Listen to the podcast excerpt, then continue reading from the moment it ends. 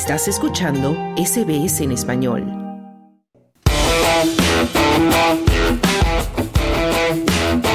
Comunidad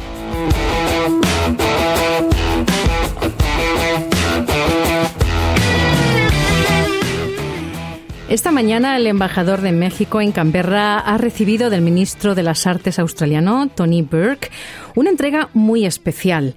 Se trata de dos piezas de arte que han sido incautadas por las fuerzas fronterizas australianas cuando trataban de entregarse a sus compradores que las habían adquirido por Internet.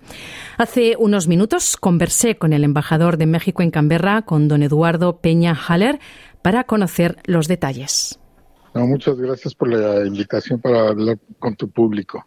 Sí, un gusto tenerle. Cuéntenos, eh, lo primero, ¿cómo ha sido este, este evento esta mañana ahí en Canberra de, de la devolución de estas dos piezas?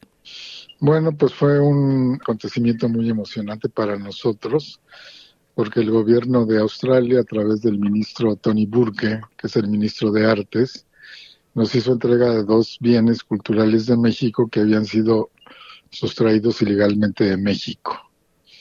Y bueno, como tú sabes, eh, tenemos una cooperación estrecha con Australia en este sentido. Y en el pasado también nos regresaron algunas piezas prehispánicas, cuatro piezas, mm. que se encuentran ahora en el Museo Nacional de Antropología e Historia en la Ciudad de México. Mm. Sí, las piezas que se han devuelto hoy son un cuenco de cobre mixteco, prehispánico, y una pintura votiva de 100 años de antigüedad. Descríbanos para nuestros oyentes eh, brevemente cómo son esas dos piezas. Bueno, en el caso de la, de la pintura es lo que llamamos un exvoto.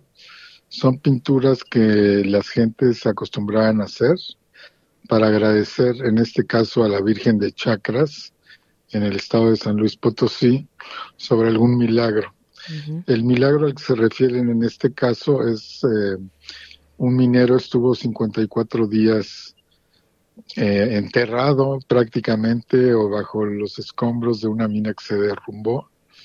Y bueno, encomendó su vida a la Virgen de Chacras y en agradecimiento a que logró salvar su vida, pues le hizo una pintura a la Virgen que estaba originalmente en la iglesia de San Francisco de Asís, en Chacras.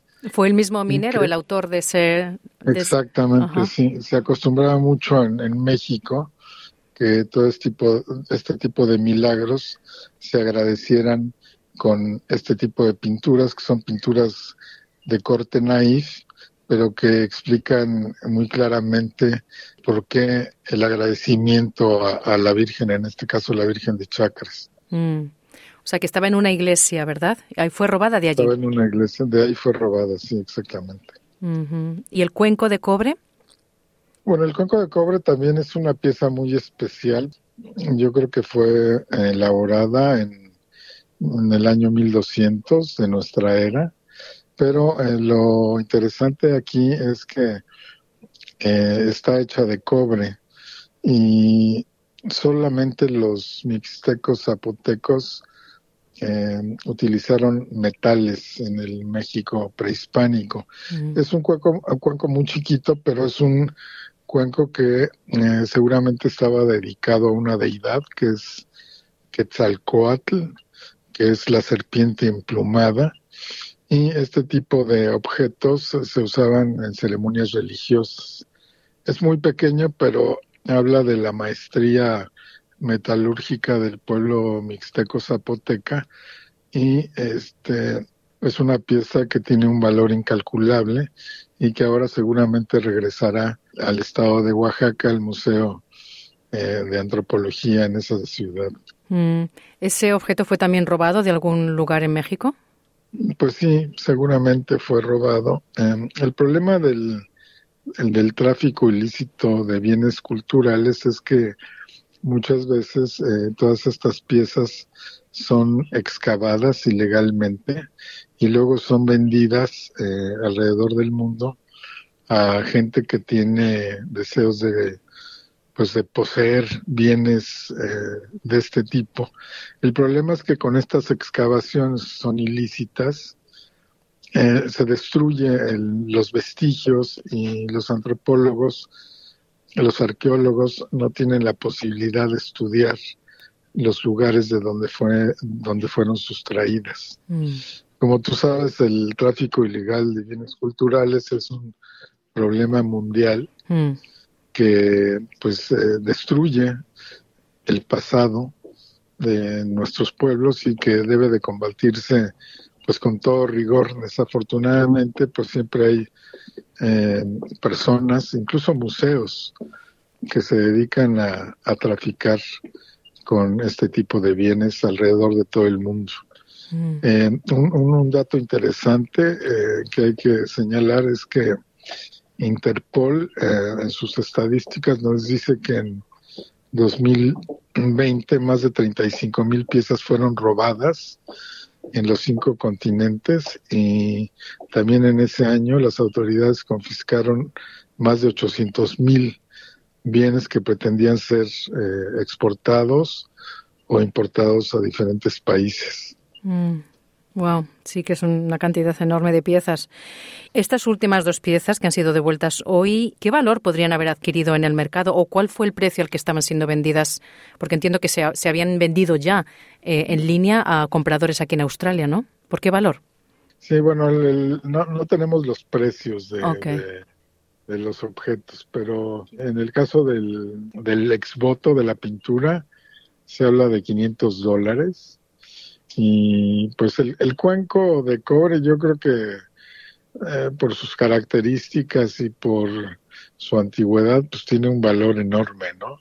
Sobre todo porque son piezas que muy especiales, como te dije, los mm. pueblos prehispánicos de México, salvo los mixtecos zapotecas, no utilizaron el, el metal.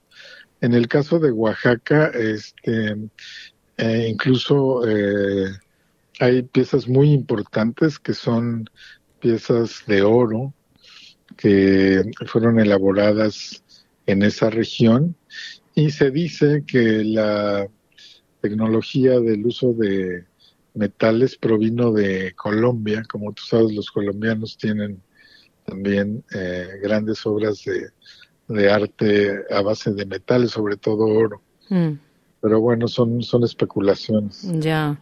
¿Y qué se sabe de los compradores? ¿Hay, ¿Hay una investigación en marcha por este caso? ¿O algún, ¿La policía está investigando más allá sobre esta compra? No, sabes que, que en el caso de las dos piezas eh, fueron eh, confiscadas por la policía, la, la policía australiana de, fronteras, que pues tiene ya mucha experiencia y tiene la capacidad para determinar si estas piezas son piezas adquiridas legalmente o ilegalmente.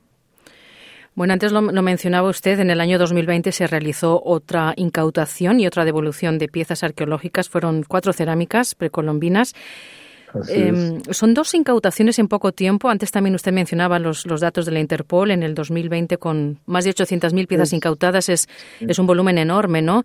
Uno se pregunta también cuántas otras operaciones ocurren sin que las fuerzas de seguridad las detecten. ¿Teme usted que haya un mercado negro del arte más intenso que esté operando en los últimos años en, en el mercado negro que no se detecte?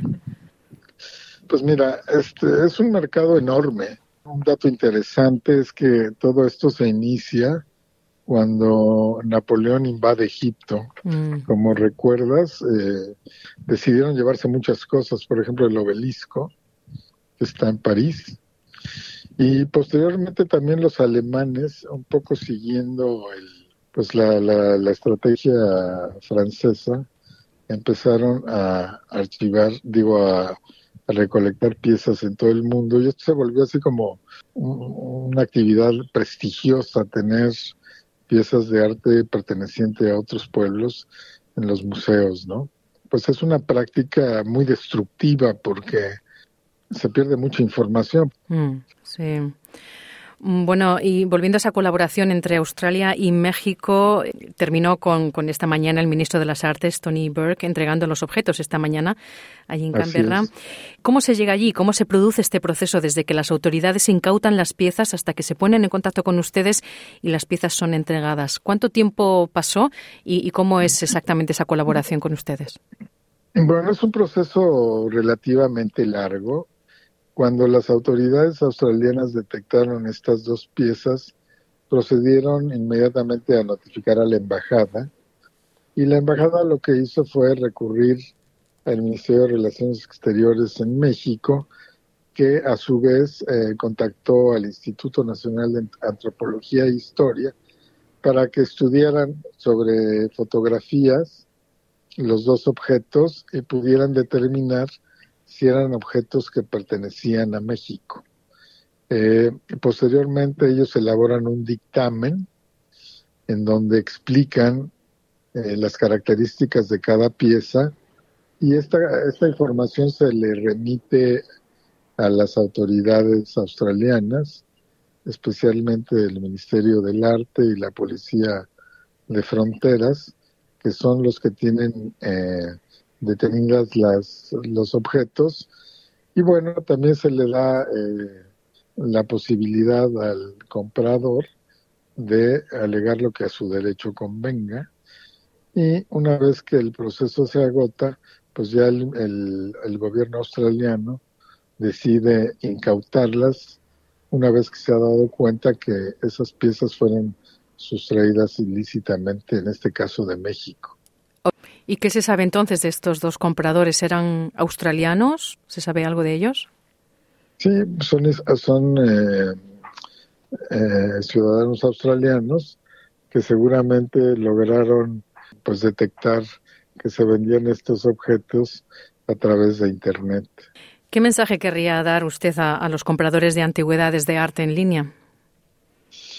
Bueno, yo creo que hay que concientizar a, todas las personas que se dedican a adquirir este tipo de objetos que están contribuyendo a destruir el pasado de los pueblos y que eh, no es necesario estar adquiriendo estas piezas para poder eh, disfrutar de ellas.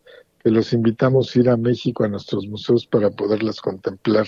Eduardo Peña Haller, embajador de México en Canberra, muchísimas gracias por su tiempo y por sus explicaciones para Radio CBS. gracias a ti por la, la oportunidad de podernos dirigir a tus radioescuchas. ¿Quieres escuchar más historias como esta? Descárgatelas en Apple Podcasts, Google Podcasts, Spotify o en tu plataforma de podcast favorita.